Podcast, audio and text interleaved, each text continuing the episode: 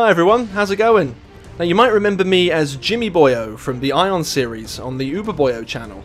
In that series, we recorded ourselves discussing the contents of Carl Jung's Aion, sometimes line by line, in an attempt to decipher what it meant. Now, since then, I've been qualified as a clinician and have learned a great deal about Jungian psychodynamics through my mentorship with Steve and Pauline Richards, and indeed through my increasing amount of real world experience as a therapist. And as such, I recently revisited Aion, just for fun, and I realised that there's something we all missed when we went through it the first time around. This is something so unbelievably essential that it reframes the meaning of the entire book, both for Jung the man and for you, the interested reader. It's clear to me now that what we thought Jung was doing was actually not what he was doing at all. So, to explain what I mean, I'm going to be drawing on collected works 2, 8, 16, and 18, the New Testament, and the canon of Joachim of Fiore, an essential figure in the grand drama that Jung laid out. What's underneath the story isn't a clash between Christ and Satan at all. The book all along was about you. I really, really hope that you enjoy. Oh, and by the way, the script for this video is an essay that I've written as part of Jung to Live By's flagship offering. Discover Your Personal Myth Ultimate Handbook. It's the distillation of over 100 years of the canon of psychotherapy, teaching you in a fully practical way how to individuate through discovering your personal myth. The core of the work is on your own complexes, your anima or your animus, or as we call it, your relating function, and your instincts. Now, myself, Steve, and Pauline really, really hope that you enjoy it. So, without any further ado, here's the terrifying secret that everyone missed in Carl Jung's Aion.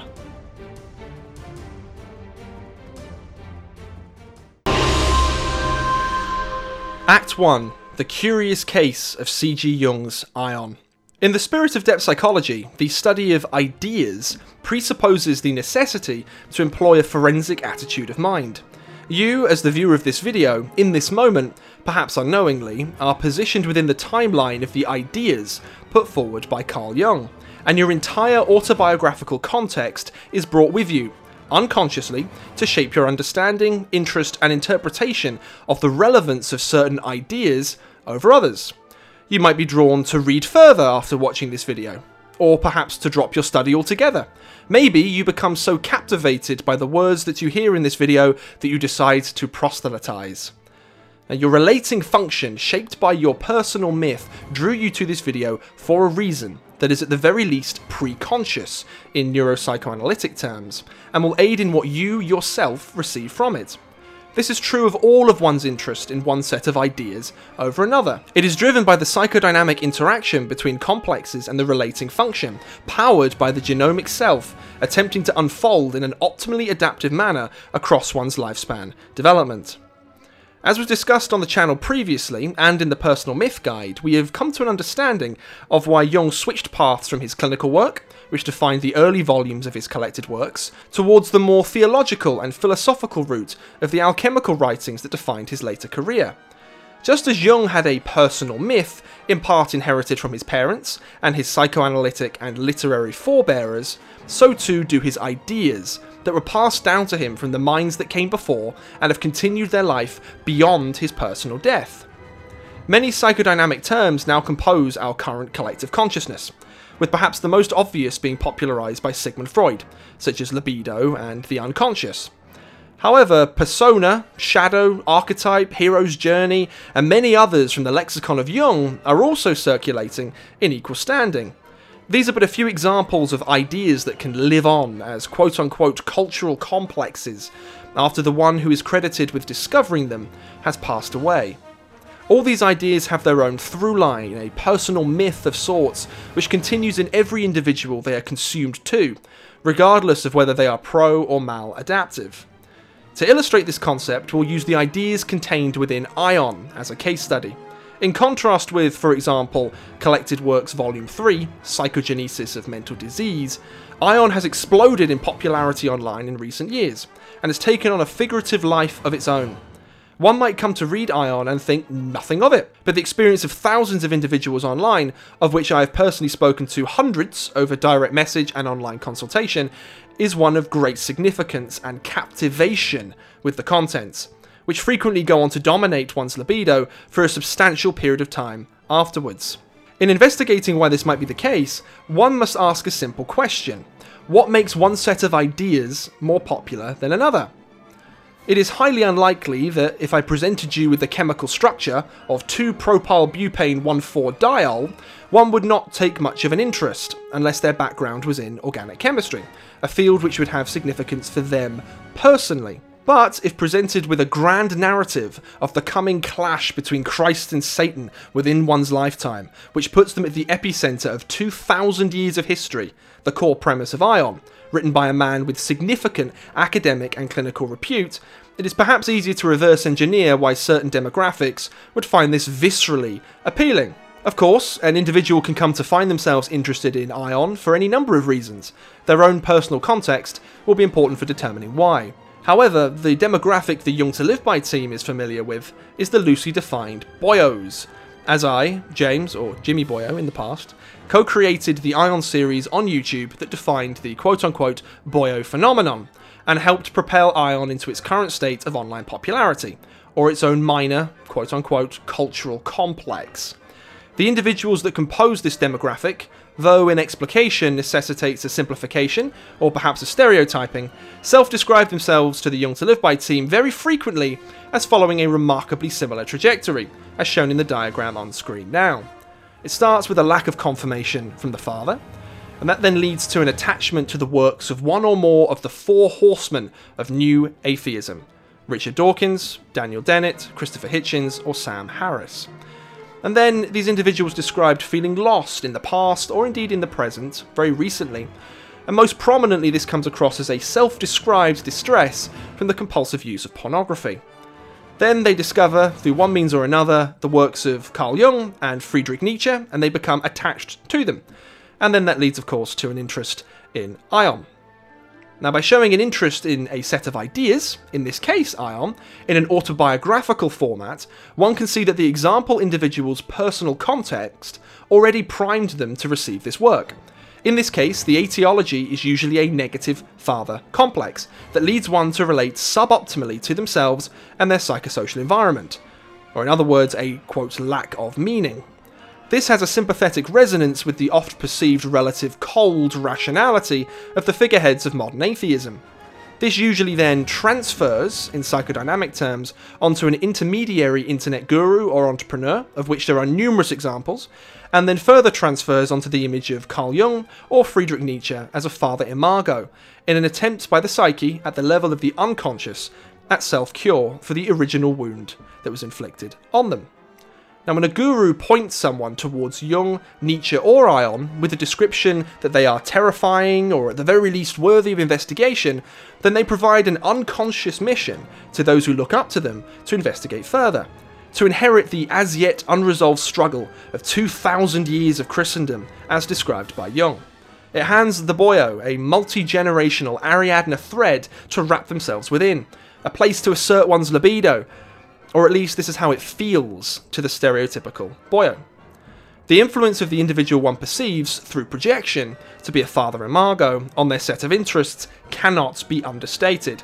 It is a necessity to separate one's identity from the parents to truly individuate. Of course, the hypnotic nature of Aion makes it a much stronger candidate to consume one's libido than the average book that one might find in their local bookstore, but the reason behind one's relating function, or the anima or the animus, flowing to it is highly personal and multifactorial. For Jung, the man, as discussed again in the Personal Myth Guide and on previous videos on the channel, the reason behind his writing of this book in the first place is rooted in his attempt to solve, or at the very least contain, his own father complex. An interest in an idea is never random. The psyche will never attract you to things that are cool simply because they are cool. This reflects a universal depth psychology truth coined by Steve Richards. By his libido shall ye know him. An interest in an idea can be reverse engineered, if done with care, to reveal the psychodynamic substrate of the individual in question. Of course, the above example of the stereotypical boyo is merely a first pass glance at one example, but the same principle is true for everybody. This necessitates an element of unconsciousness, as Aion will therefore form part of the outer shell of an ego aligned or ego identified complex that drives a libido towards the ideas and, by definition, influence that person's adaptation. There is no value judgment built into this statement. Complexes simply are, and it is only when they become maladaptive does it concern a clinician. What then could there possibly be that we could consider a maladaptation that concerns an interest in Aion? Now, for this, let's consider how the source material of the collected works has been handled through the decades, as seen in the diagram on screen. There are three prominent inherited threads to the collected works. The first is the obvious one, the clinical tradition, named Jungian analysis, that is currently in its third wave. Psychosystems analysis is an example of a clinical model that incorporates elements of Jungian analysis, in addition to general systems theory, humanistic medicine, and dialectical syncretism. The purpose of this thread at core is to reduce the suffering of a patient. And the second thread is broadly what we would describe as cultural. For this, The Hero with a Thousand Faces by Joseph Campbell is the prime contributor, which sits as a pop Jungian canonical text that went on to inspire many, many Hollywood filmmakers, most prominently George Lucas and his Star Wars space opera saga.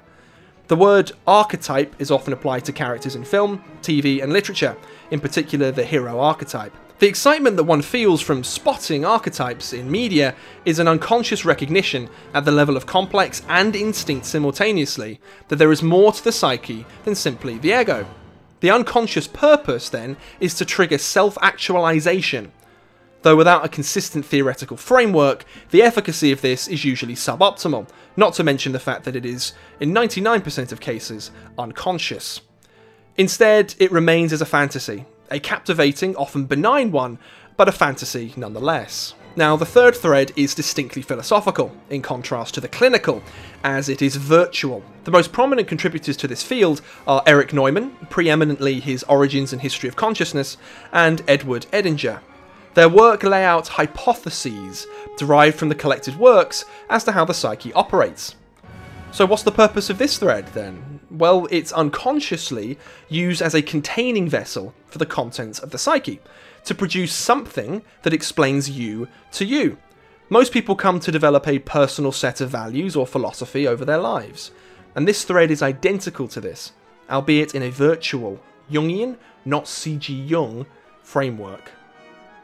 In the diagram, the modern popularity of Aion is not shown to descend from the Jungian analysts, but instead from the cultural and philosophical Jungians. It was never used clinically by Jung, the man, and is never cited in clinical works outside of a general reference to the definition of an archetype. Aion is, therefore, carried forward by the unconscious purpose of both of those threads to trigger self actualization and to provide a containing vessel for the current contents of the psyche of the individual reading it. I'm sure that most people, upon hearing this, would have no disagreement. The psyche colours something as interesting or captivating for a reason, which is usually rooted in the imperative of the genomic self to unfold across the lifespan. We are evolved human beings, after all. It is clear to see, therefore, how Aion is accrued to the outer shell of a complex, or indeed form its own complex in an individual. If one learns about it from the Aion series, for example, on YouTube, it will be filtered through the complex of, say, myself in 2018 and 2019, which were built up over my own personal myth. One is likely to receive a greater emphasis on the labelled scientific aspect of the book, which naturally appealed more to myself due to my training in molecular biology. If, however, you choose to learn about it through the Aion Lectures by Edward Edinger, then the experience and therefore the nature of the resultant complex will be starkly different. In contrast to the Aion series, one would receive a greater dose of the Christian mysticism part of the text, as is consistent with the interests of the author in question. A famous quote taken from Collected Works 8, Structure and Dynamics of the Psyche, suddenly becomes pertinent. Everyone knows nowadays that people have complexes. What is not so well known, though far more important theoretically, is that complexes can have us. One who becomes captivated by Aion is not in control of said interest. Rather, it is Aion that has control of them, gaining a foothold on, by definition of psychodynamics, a maladapted related function, as discussed earlier in videos on the channel. To return to a previous question then, what then could a maladaptation be that concerns an interest in Aion? Now, the answer to this is actually revealed in the text itself, once one has had the psychological hygiene to approach it for what it is a containing vessel for the contents of C.G. Jung's psyche, his personal myth. A complex takes hold on top of a maladapted relating function and accrues Aion to the surface in an attempt at self cure, or, if we're being more sinister about it, a distraction for the ego. This must be remembered. Let us now turn our attention to the source material in question and travel through the story and the main ideas that Jung described in Aion. I will not be discussing everything within the text, this is simply an investigative process through which we will attempt to answer two core questions. The first is what was Jung really doing by writing Aion? Of course, we've already discussed on the channel, as I keep saying, that it was a containing vessel for his own complexes, and a preeminent example of his own personal myth. This will be demonstrated further. Now, the second question is far more pertinent. How does one resolve themselves? Now, the answer is the same as for all complexes. In broad terms, it would be a biopsychosocial working through process with an initial and usually primary emphasis on their personal myth. However, in true poetic fashion, the answer to this is also found in Aion, in clues that Jung leaves for the reader that we all missed when we went through it the first time. Now, to quote Jung in the forewords to Aion, I write as a physician, with a physician's sense of responsibility, and not as a proselyte. Act 2 The Mind Body Problem and the Self. The first four chapters of Aion form somewhat of their own subsection of the text, pacing and leading the reader through the different layers of the psyche from the perspective of the author. Jung begins with a description of the ego as a psychosomatic structure which is phenomenologically identified by that which we call I.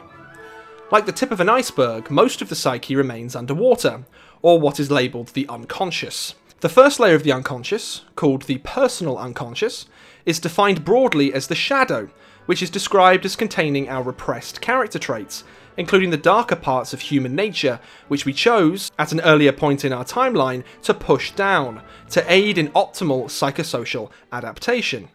Separate to this, in a part of the psyche labelled as the collective unconscious, is the anima for men, or the animus for women. Jung describes these as the projection making factor, and in this text, somewhat in contrast to his other writings on the subject, they are coloured in a dangerous light. They are certainly shown to be the relating function, as we've discussed on the channel, in particular between men and women, however, they are very clearly displayed in a distinctly more mythological light. Once these parts of the psyche are defined, the author then begins to describe a higher order, purely psychological, in contrast to the psychosomatic ego, entity that he calls the self.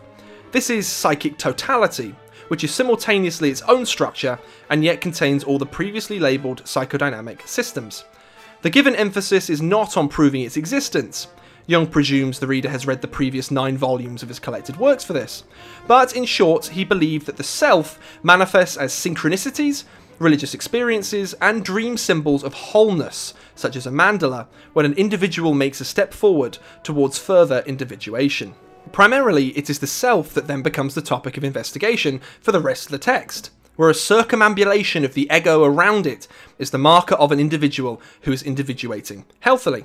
Employing that forensic attitude of mind, it is fairly trivial to see why Jung began Aion with this subsection. He started by grounding the conscious part of the psyche in the neuroscience available to him at the time of writing. The hypnotherapists would call this pacing and then he slowly moved away from the biology and empirical experience towards an increasingly more numinous and mythologized description of the inner workings of the psyche. The hypnotherapists would call this leading, pacing and then leading. The ego remains largely unchanged from the work of Sigmund Freud, but the shadow is short on an emphasis of the whole context of an organism, and instead describes a more psychological process of returning to a homeostasis through integration of unconscious shadow contents. That is the first leading step that begins the hypnotic induction towards the self. The syzygy, or the anima and animus, is even more divorced from everyday life, and yet a greater emphasis is placed on this, not just for the individual, but for the state of the entire world. The induction continues. Then the self is introduced as the most important structure of them all, and something that everybody should be working towards understanding in their everyday life if they wish to achieve what cultures have called many things Dharma, enlightenment, or Tao. Thus, a canonical path through life is set up, which readies the reader to receive the following part of the book. Now, to stress, we do not believe that Jung was objectively wrong with any of this. Quite the contrary, as everything he's described thus far is clinically demonstrable, except for the emphasis on the purely psychological nature of the self. Of course, as with every field, his concepts have needed, and indeed have received, significant updates based on more than half a century of clinical work, genetics, and neuroscience. Instead of focusing on what was right and what was wrong, just as we've established that one's interest in Aion is, by virtue of psychodynamic fact, rooted in their own personal myth, we should examine what the author was doing. Now, it is wise to take a slight detour here to illustrate how Jung modified his opinion on the relationship between psyche and soma, or body, across his career. In Collected Works 8, Structure and Dynamics of the Psyche, he writes the following Mind and body are presumably a pair of opposites, and as such, the expression of a single entity whose essential nature is not knowable either from its outward material manifestation or from inner direct perception. According to an ancient belief, man arose from the coming together of a soul and a body. It would probably be more correct to speak of an unknowable living being, concerning the ultimate nature of which nothing can be said, except that it vaguely expresses the quintessence of life. This living being appears outwardly as the material body, but inwardly as a series of images of the vital activities taking place within it.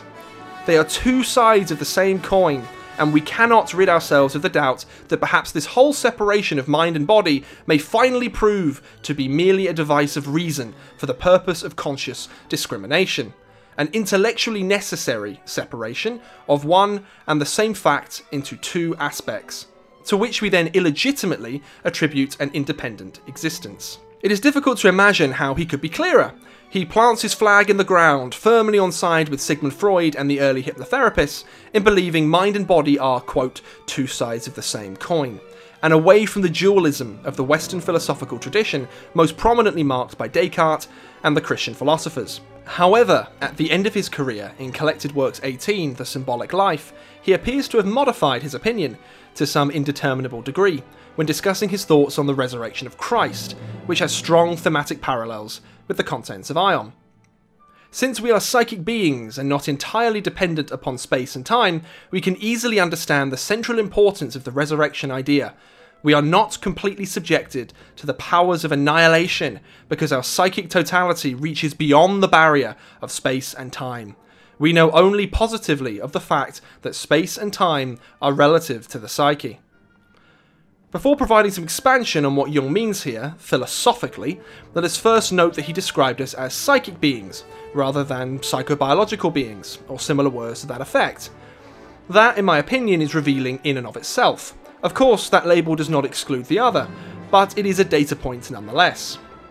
So to illustrate what he was describing, let us consider a tree falling in the woods, letting off a crash when it finishes its descent. Did it make a sound? Objectively, yes it did. The familiar crunch of leaves being crumpled under pressure is a product of our psyche interacting with information from the environment. So indeed, the tree produced sound waves, but it did not technically produce a sound as that depends on there being a conscious observer present. As an additional angle, let us consider the concept of light. Light is the human perception of subatomic entities called photons. Whenever a packet of photons hits our eyes, enabling us to see, we call that light. Through space, they move forward at the speed of light, the absolute speed limit the law of the universe has set in place, approximately 300,000 kilometers per second. Why is this the speed limit? As at first glance this number appears arbitrary. The answer lies in the relative nature of space-time. Whenever something travels a given distance in space, it must, to perception, have a corresponding distance in time. How far you travel in each unit of time defines your speed. However, the speed at which you travel initiates feedback onto your perception of time. The faster you move, the slower time appears to move for you.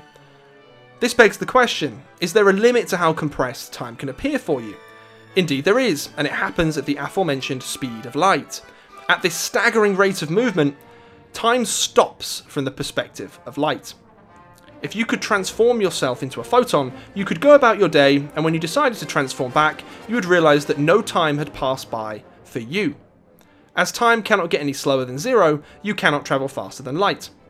Most peculiarly still, space is subject to the same shortening phenomenon. Just like time compressing to a single point, so too does space cease to have any observable geometry.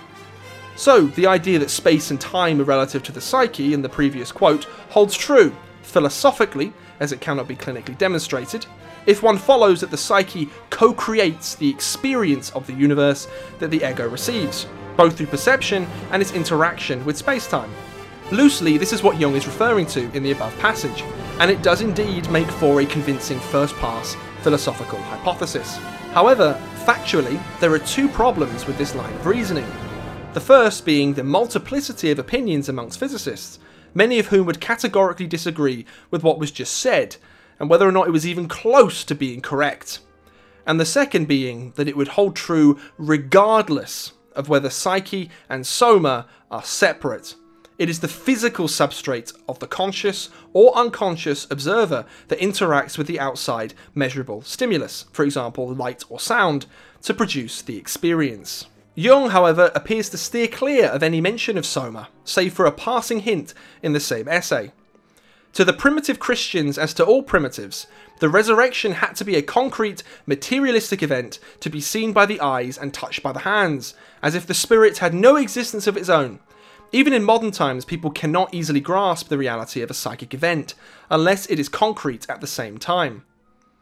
And, speaking of Christ, he says, Whether he was the eternally living Christ and Logos, we do not know. These two quotes in unison clearly demonstrate that Jung believed that, if there was any truth to the resurrection, it was first and foremost, at the very least, a psychological, not a psychobiological occurrence. If Christ is simply an example of the mythological motif of the dying and resurrecting God man, then we and Jung could leave the investigation into the resurrection there, despite the clear hint to the contrary in the latter quote. However, by setting up the baseline assumption, described as a fact, that psyche, not soma, is to some degree independent to space-time, then we immediately find ourselves outside of the realm of where the archetype in question can be clinically investigated, and where the psyche itself, rather than the archetype, is that which is capable of resurrection. So, in short, the self can be described in one way as, in the opinion of Jung, that part of us which is akin to Christ. It is possibly capable of existing outside of space time, meaning the individual human spirit, as a phenomenological experience, could live on forever. So, we have shown that Jung's personal belief as to the separation between mind and body, of great importance to understanding his concept of the self, is at the very least complicated and not clearly reasoned. One can certainly, through significant investigation, see the philosophical line of thought he was distilling regardless of its questionable scientific validity. However, there is a final challenge of significant note, rooted in both the Catholic tradition and the Gospel of John, which reveals that Jung did not have a coherent method for determining which pieces of Christian mythology that he chose to accept and which he chose to reject. Descensus ad Inferos is an early church story without a direct apostolic correlate which describes what Christ was doing in the three days between his bodily death at the crucifixion and his bodily resurrection. He descended into hell and brought salvation to everyone who had died since the beginning of the world who believed in the one true God. Despite its lack of scriptural documentation, except for Old Testament prophecies, the story has become a significant part of the, for example, Catholic canon. The preeminent Renaissance poet Dante Alighieri wrote the following in Canto 4 of Inferno from his Divine Comedy. I was a novice in this state when I saw hither come a mighty one, with a sign of victory incoronate. Hence he drew forth the shade of the first parent, and that of his son Abel, and of Noah, of Moses the lawgiver and the obedient, Abraham, patriarch, and David, king, Israel with his father and his children, for Rachel, for whose sake he did so much, and others many, and he made them blessed. And thou must know that earlier than these, never were any human spirits saved. Here, Virgil is retelling Dante how, soon after he died, historically in 19 BCE, he saw Christ come into hell and save many Old Testament characters. Virgil, however, being a pagan, was not saved. To complete this picture, then, John chapter 20, verses 24 to 29 says, A week later, his disciples were in the house again, and Thomas was with them. Though the doors were locked, Jesus came and stood among them and said, Peace be with you. Then he said to Thomas, Put your finger here, see my hands. Reach out your hand and put it into my side. Stop doubting and believe. Thomas said to him, My Lord and my God. Then Jesus told him, Because you have seen me, you have believed. Blessed are those who have not seen and yet have believed.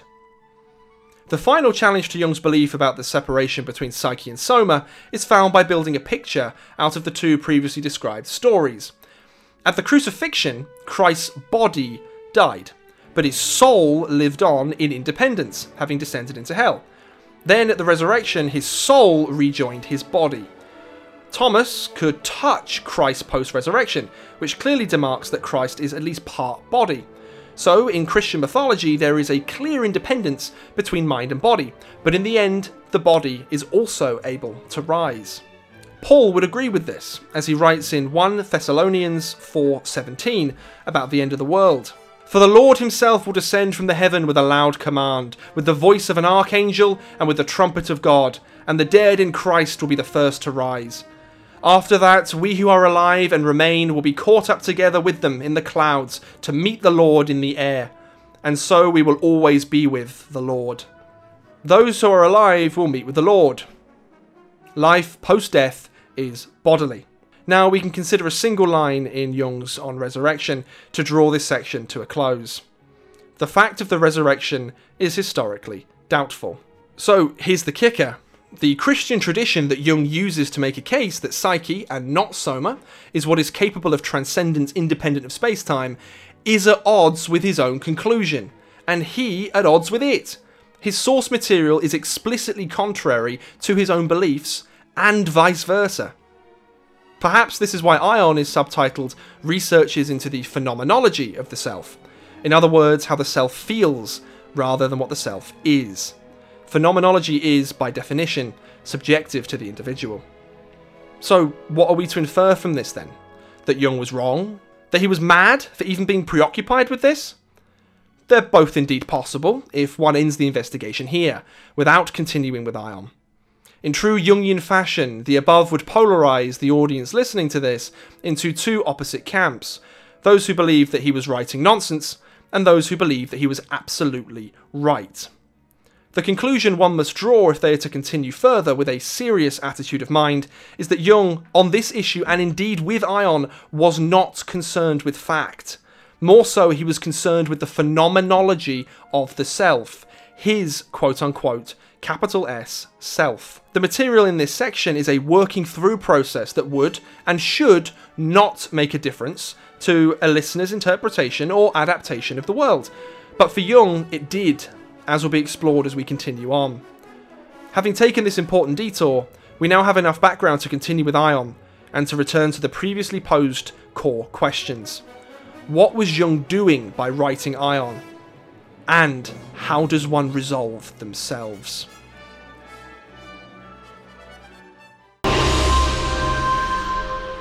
Act 3 The Three Aeons and the Relating Function. The second loose subsection of Aion consists of chapters 5 to 13.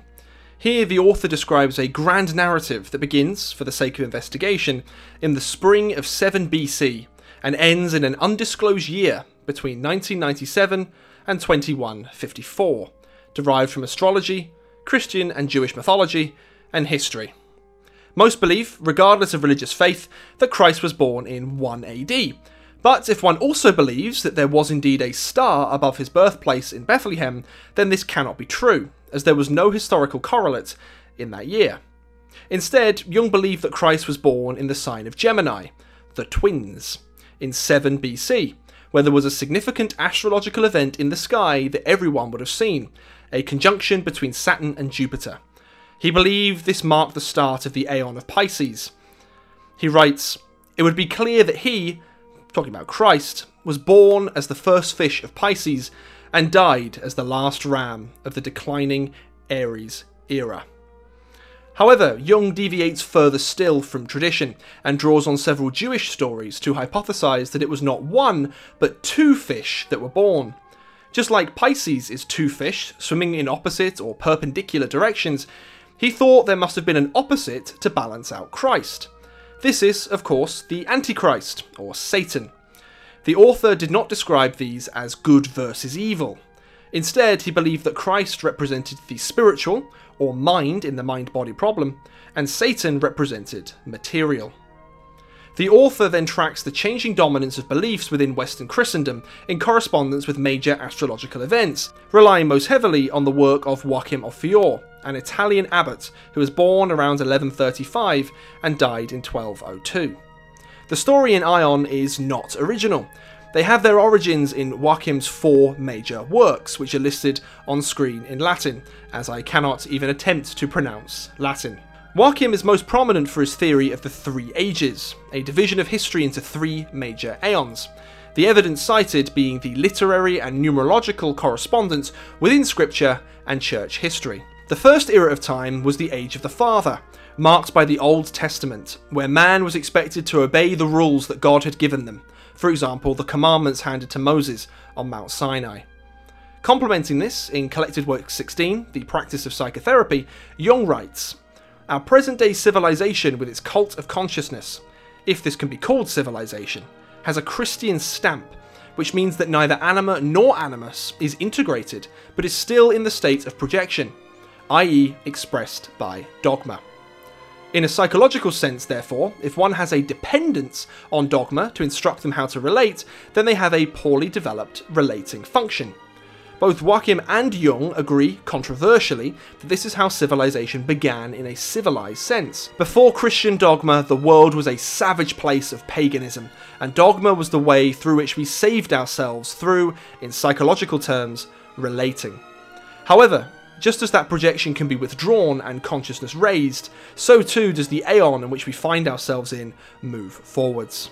The second era of time was the Age of the Son, represented by the New Testament, which corresponds with the time between Christ's birth and the year 1260. This period was when mankind had, through engagement with the Church, a chance to take their place as a redeemed Son of God alongside Christ. Psychologically, there is not much of a change between the first two ages. Both rely on a text to instruct them how to live. However, there is one key difference, as is described in Matthew chapter 22, verses 37 to 40. Jesus declared, Love the Lord your God with all your heart, and with all your soul, and with all your mind. This is the first and greatest commandment. And the second is like it love your neighbour as yourself. All the law and the prophets hang on these two commandments. One can observe here the nascency of a more psychological set of commandments. Before, in the Age of the Father, man was expected to obey a plethora of rules. Now, one can rely on just two, which begin with an internal affect, in this case love, and the others, all the other rules, will flow from them. Love is, of course, the absolute core of relating to oneself and to others. So, why does the Age of the Son end in the year 1260? This date is far more dubious, which is why when Jung describes his own derived date, he varies it between 1189, 1239, and simply the era of the Holy Ghost movement, based on the astrological correlates. Jung observed that this period was when the second fish of Pisces began to become dominant in the night sky, corresponding to a change from the dominance of Christ to Satan. Again, this was meant as a switch between the focus on spiritual to its opposite, material. As described in Aion, Joachim stated that he believed the Third Age would soon be upon them, and Gerard of Borgo San Donino, one of Joachim's followers, proclaimed in 1254 that it would be 1260, marked not by biblical scripture like the previous two ages, but indeed by Joachim's writings. With that forensic attitude of mind, then, one can begin to unravel the certainty of the hypothesis but to employ it here would simply stunt the investigation into what Jung was doing by writing the text, instead of simply whether or not he was correct. After all, Jung writes himself in the foreword to Aion. Nor do I write as a scholar. Otherwise, I would wisely barricade myself behind the safe walls of my specialism and not, on account of my inadequate knowledge of history, expose myself to critical attack and damage my scientific reputation. So far as my capacities allow, restricted as they are by old age and illness, I have made every effort to document my material as reliably as possible and to assist the verification of my conclusions by citing the sources. As discussed earlier, and indeed as that makes crystal clear, Jung was not primarily concerned with facts as they present concretely. He was up to something else. The third and final era of time, for Joachim, was the age of the Holy Spirit, where the true meaning of Scripture would finally be revealed, not just in a literal sense, as was the dominant belief at the time. The church would become unnecessary, and every man would be capable of containing the Holy Spirit within them, rather than being contained within biblical writings and church dogma. Joachim's writings were condemned as heretical by the Catholic Church, as one could, I am sure, quite easily predict. Beginning from around the dawn of the 16th century, Western Christianity began to experience some cataclysmic challenges, in line with Joachim's prediction that there would come a time when man would come to understand the true and not the literal meaning of God's Word. In 1517, Martin Luther wrote his famous 95 Theses, providing the catalyst for the Reformation which dominated religious life in Europe for centuries. In 1543, Copernicus published his On the Revolutions of the Heavenly Spheres, laying out his evidence for a heliocentric model of the universe. In 1616, Galileo was first challenged by the Church for his additions to this theory, directly demonstrating that the Bible, if believed to contain literal truth about the physical nature of the world, is categorically wrong. In 1620, in his Novum Organum, Francis Bacon put forward his Baconian method, the widely credited precursor to the scientific method, which would have its apex, for consequence for the Church, in Charles Darwin's 1859 work on the origin of species. Man was not created in the literal image and likeness of God, but instead evolved through, as Richard Dawkins would later describe, the non random survival of randomly varying replicators. The focus on the spiritual, as the cultural dominant, had indeed morphed into a focus on the material, roughly corresponding to ages marked by astrological events involving Saturn, Jupiter, and the constellation of Pisces. Jung's concern with this, writing in 1951, when Aion was published, was the subsequent decay in constraints around human moral behaviour. In 1945, the apex of the application of the scientific method to war, the USA dropped two atomic bombs on Japan, on Hiroshima and Nagasaki. For the first time, humanity had crafted a means to destroy itself permanently. For the first 1,000 years post Christ, Western Christendom was dominated by the Christ fish of Pisces, a focus on the spiritual side of man. For the most recent 1,000 years, beginning around the time Joachim was active, the skies were watched over by the Satan fish, which corresponded with a steady rise in the preeminence of the belief in the primacy of the material world. So, how does this story end? According to Jung, the transition into Aquarius, the next ion, occurred either in 1997, will occur in 2154, or presumably at some time in between those two dates. Regardless, the nature of the coming of the new Aeon is aptly described by Edward Edinger in his Aion lectures. We are about to enter the Aeon of Aquarius, the water carrier, and in a sense, Jung is the last fish and the first water carrier. Aquarius carries water, does not live within, nor is contained by it, indicating a totally different relation to the psyche. Edinger is clearly putting Jung, the man, at the epicenter of the transition into the Aeon of Aquarius. Rather than a clash between Christ and Satan, like one might infer through hypnotic induction, the coming change is supposedly one of psychodynamics, a new way of viewing ourselves, akin to Joachim's age of the Holy Spirit psyche, as a concept, is indeed a solution to the mind body problem, if considered psychobiologically. It is the middle way unification of spiritual, Christ, and material, Satan. Edinger describes a vision Jung once had in the same text. To understand it, one should be familiar with the image that adorns the front of Aion, on screen now, that of the Mithraic god of the same name. Let us return to the frontispiece of Aion, where we started. It will be recalled that this is a picture of the Mithraic god Aion, a human figure winged with a lion's head encircled by a great serpent. This image also comes up in Jung's experience of confrontation with the unconscious. It is not in Memories, Dreams, Reflections, but is to be found in the 1925 seminar account, which Memories reproduces only partially. Jung describes his encounter with Elijah and Salome, and his descent to the unconscious. He met Salome and Elijah, and there was also a serpent with them. Then a most disagreeable thing happened. Salome became very interested in me, and she assumed that I could cure her blindness. She began to worship me. I said, Why do you worship me? And she replied, You are Christ. In spite of my objections, she maintained this. I said, This is madness, and became filled with skeptical resistance. Then I saw the snake approach me. She came close and began to encircle me and press me in her coils. The coils reached up to my heart. I realized as I struggled that I had assumed the attitude of the crucifixion. In the agony and the struggle, I sweated so profusely that the water flowed down on all sides of me. Then Salome rose, and she could see. While the snake was pressing me, I felt that my face had taken on the face of an animal of prey, a lion or a tiger. This parallels the image of Aion. Now, what does this vision mean? I think that one of the things it means is that Jung is the first representative of the new Aeon and it was his experience to go through the initiation of being identified with the god Aion. Jung is the new Aion. He is the harbinger of the new Ion, what I call and what I think will be in the future called the Jungian Aeon. Jung could not have perceived and summarized the content of the Aeon of Pisces unless he was already outside it. You cannot see something in its totality objectively until you are already out of it. Jung was already in the next Aeon, so to speak. Just as Christ was the first person to enter the Aeon of Pisces, so Jung is the first to inaugurate the Aeon of Aquarius. If Jung is the new Christ of this Aeon, then Edinger certainly sees himself as the new Paul, either by virtue or by quote unquote archetype.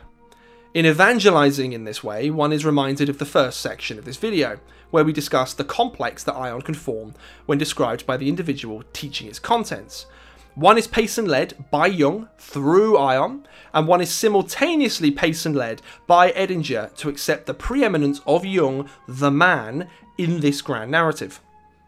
However, is Edinger correct here?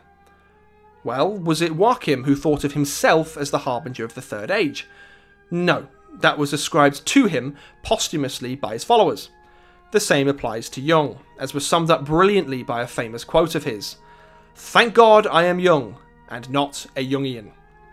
Aquarius represented to Jung, a time for man to carry the content of his own psyche, this is crystal clear, to resolve himself in opposition to the previous aeons of belief systems that obscure through projection, introjection, and identification. How could one agree with this and yet contain themselves within Aion?